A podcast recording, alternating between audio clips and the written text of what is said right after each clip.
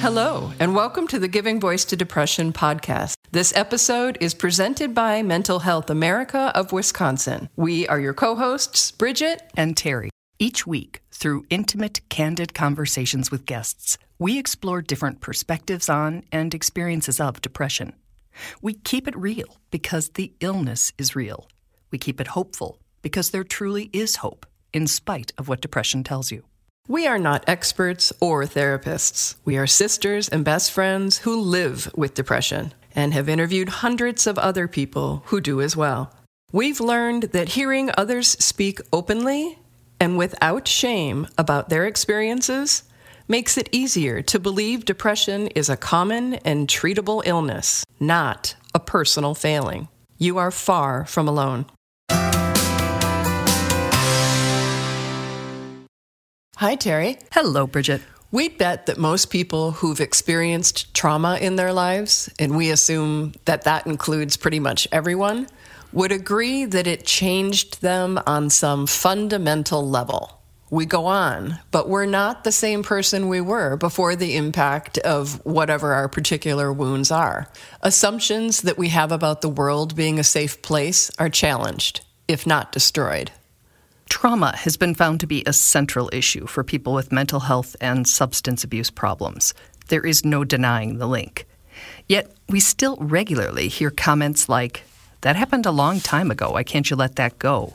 Or you need to move on, offered as helpful, though insensitive, advice. Now consider traumas that happened generations ago slavery, the Holocaust, land loss, and other atrocities experienced by Native Americans. There's even less acceptance and understanding of its impact on the ancestors of those people. Yet, intergenerational or historical trauma is now also understood as a rewiring of sorts that impacts our personalities and our beliefs about ourselves, our world, and our place in it. Like depression, even when it's not named, accepted, or treated, it can be there and the people who have done the work to uncover their own inherited trauma can tell you that it's real and impactful. Today, Mark Powless joins us to discuss the impact of generational trauma on the Native American community, and specifically on himself. Here now is Mark giving his voice to depression. I grew up on the Oneida Reservation and growing up on the reservation and also visiting other reservations, I saw my fair share of substance abuse, domestic abuse, various types of abuse, self harm, suicide, uh, all these things that are troubling within our communities. That stuff just sort of was accepted and normalized and aspiring above that just wasn't a conversation. Mark says it wasn't until he moved from the reservation to start college that he began to learn many of the things he'd accepted as normal really weren't, nor did they exist in a vacuum.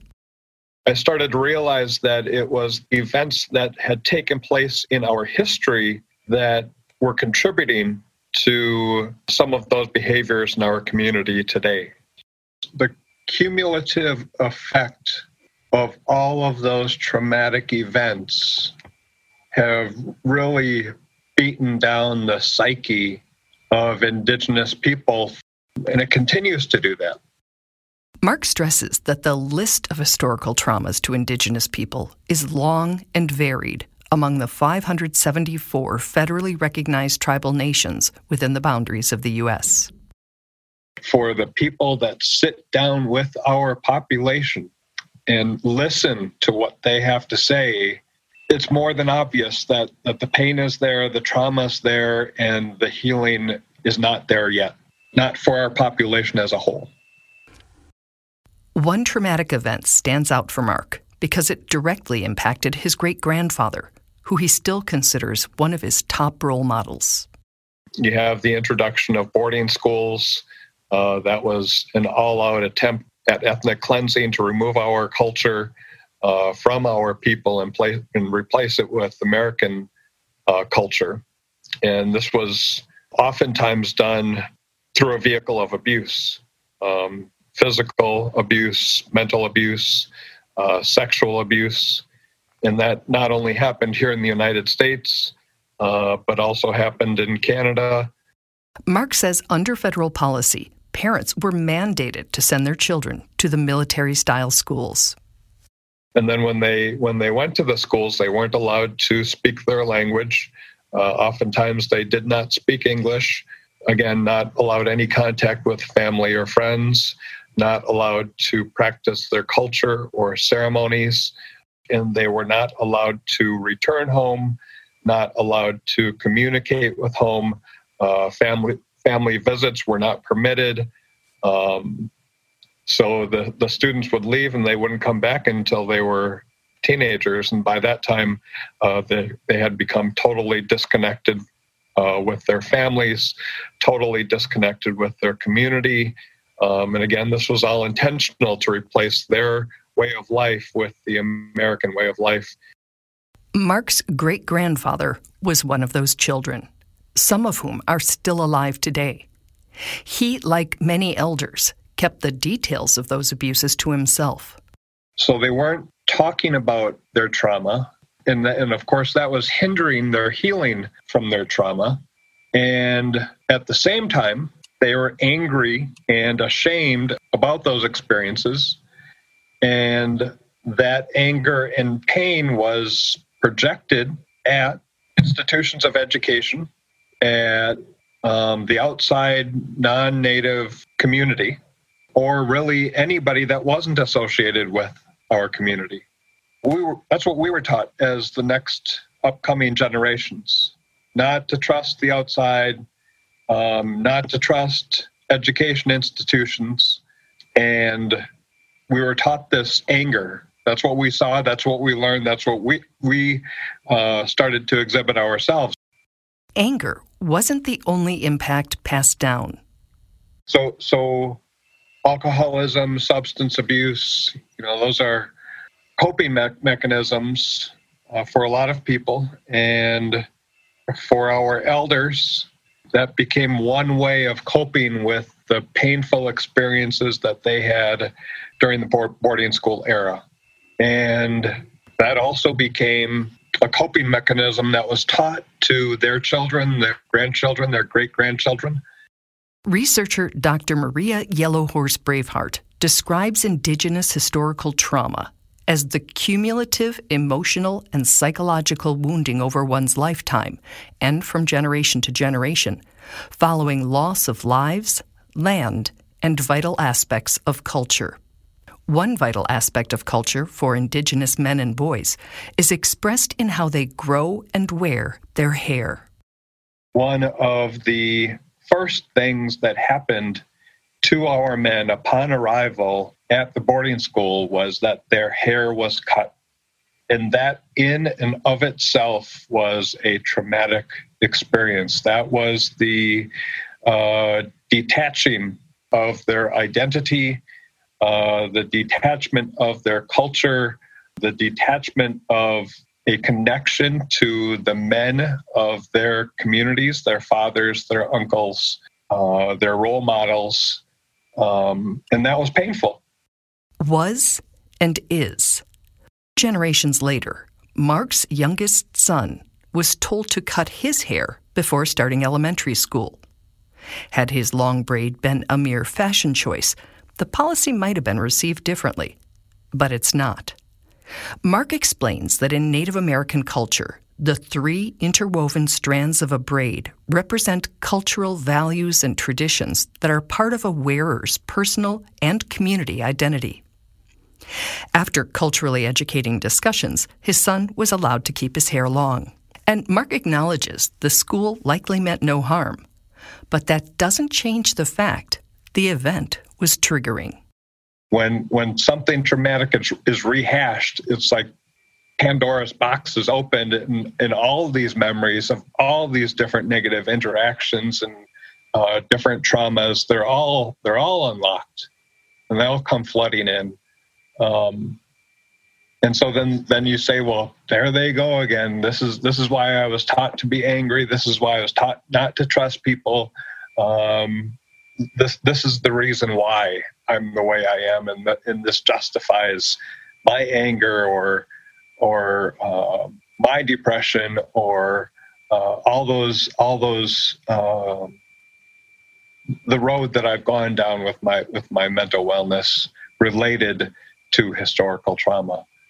The transmission of generational traumas, sometimes referred to as psychic legacies or cellular memories, can manifest in the kind of community behaviors that are researched, documented, and turned into statistics. But there are other, less quantifiable effects too, and one of them came to the surface in our conversation as Mark doubled back to share more about his great grandfather, exposing one of the much more personal internal ways that he carries and is affected by the injuries and suffering of past generations. So I talked about my great grandfather and I talked about that he passed away when I was 18. It was my first uh, semester of college.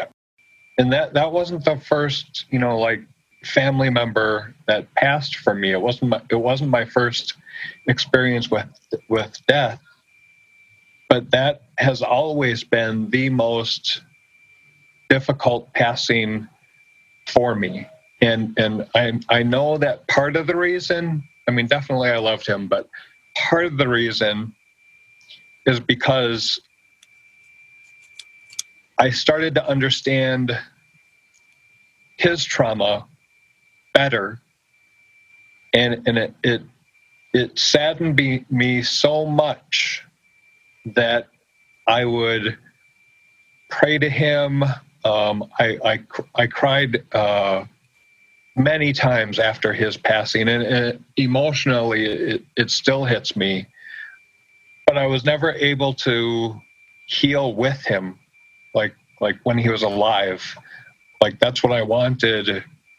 I, I wanted him to overcome that that pain you know, I, I don't know what it's like to I don't know what it's like to to go through some trauma and 80 years later still have that same painful trauma in your life. I, I don't know what that's like. Um,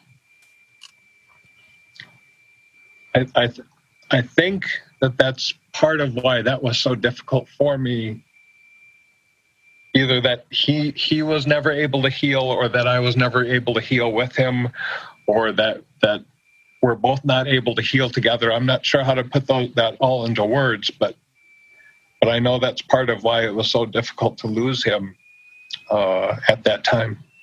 And, and, like I said, it still it still uh, impacts me very emotionally. With pain from the past still evident, Mark has dedicated himself to reducing additional harm to current and future generations. So, what about you, Mark? How are you caring for yourself and working to break those cycles in your own life and family? That's a great question because we don't have all the answers to, to that question. Personally, it's accessing our methods for Indigenous healing. For me, it's important that I participate in Sweat Lodge uh, that's a form of physical purification and also mental cleansing. It provides a spiritual connection for me to heal. And as the father of three sons, I have to be aware of what my example is teaching them. So I want them to know our history and I want them to understand that this is something that we can talk about and that our focus is on our mental wellness and the, the mental wellness of our community. And that's more of a conversation than, than I ever had as a youth.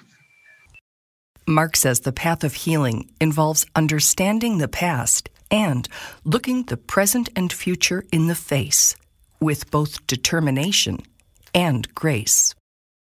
Whether it's looking at how I've been able to heal over my lifetime, and, and it's a continual process, or looking at community members and looking about at how they're healing uh, and how they're talking about these things. It's a struggle. It, it really is.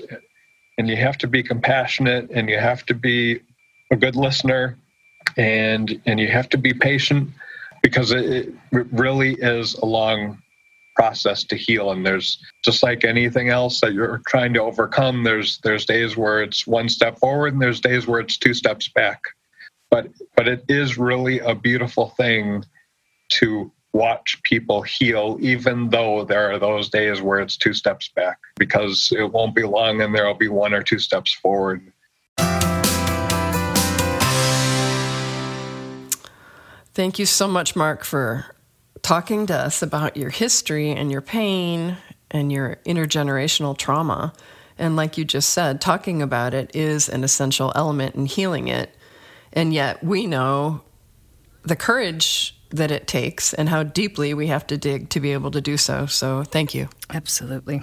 And talking about them helps us understand our own trauma as well, because as Mark said, sometimes an event like a, tr- a, triggering event can happen, like with his son's hair, that our reaction to it might be viewed as disproportionate to whatever is happening. But we have to be aware in ourselves and in each other that sometimes that's because it is opening what he called Pandora's box. And all of the things, all of the emotions, all of the pain connected to that event are coming back. And so it actually is not a direct reaction to the single event that's currently happening, but to all that has happened in the past. So thank you, Mark, for pointing that out again, for expressing that so personally and passionately. We truly hope that our podcast brings a little more understanding, helps you better articulate your experience of depression, or better understand how to support someone else's. We invite you to join us for daily posts on the Giving Voice to Depression Facebook page and on Twitter and Instagram at Voice Depression. It is a comfort to be among fellow travelers on depression's dark road. And remember, if you're struggling, speak up. If someone else is, listen up.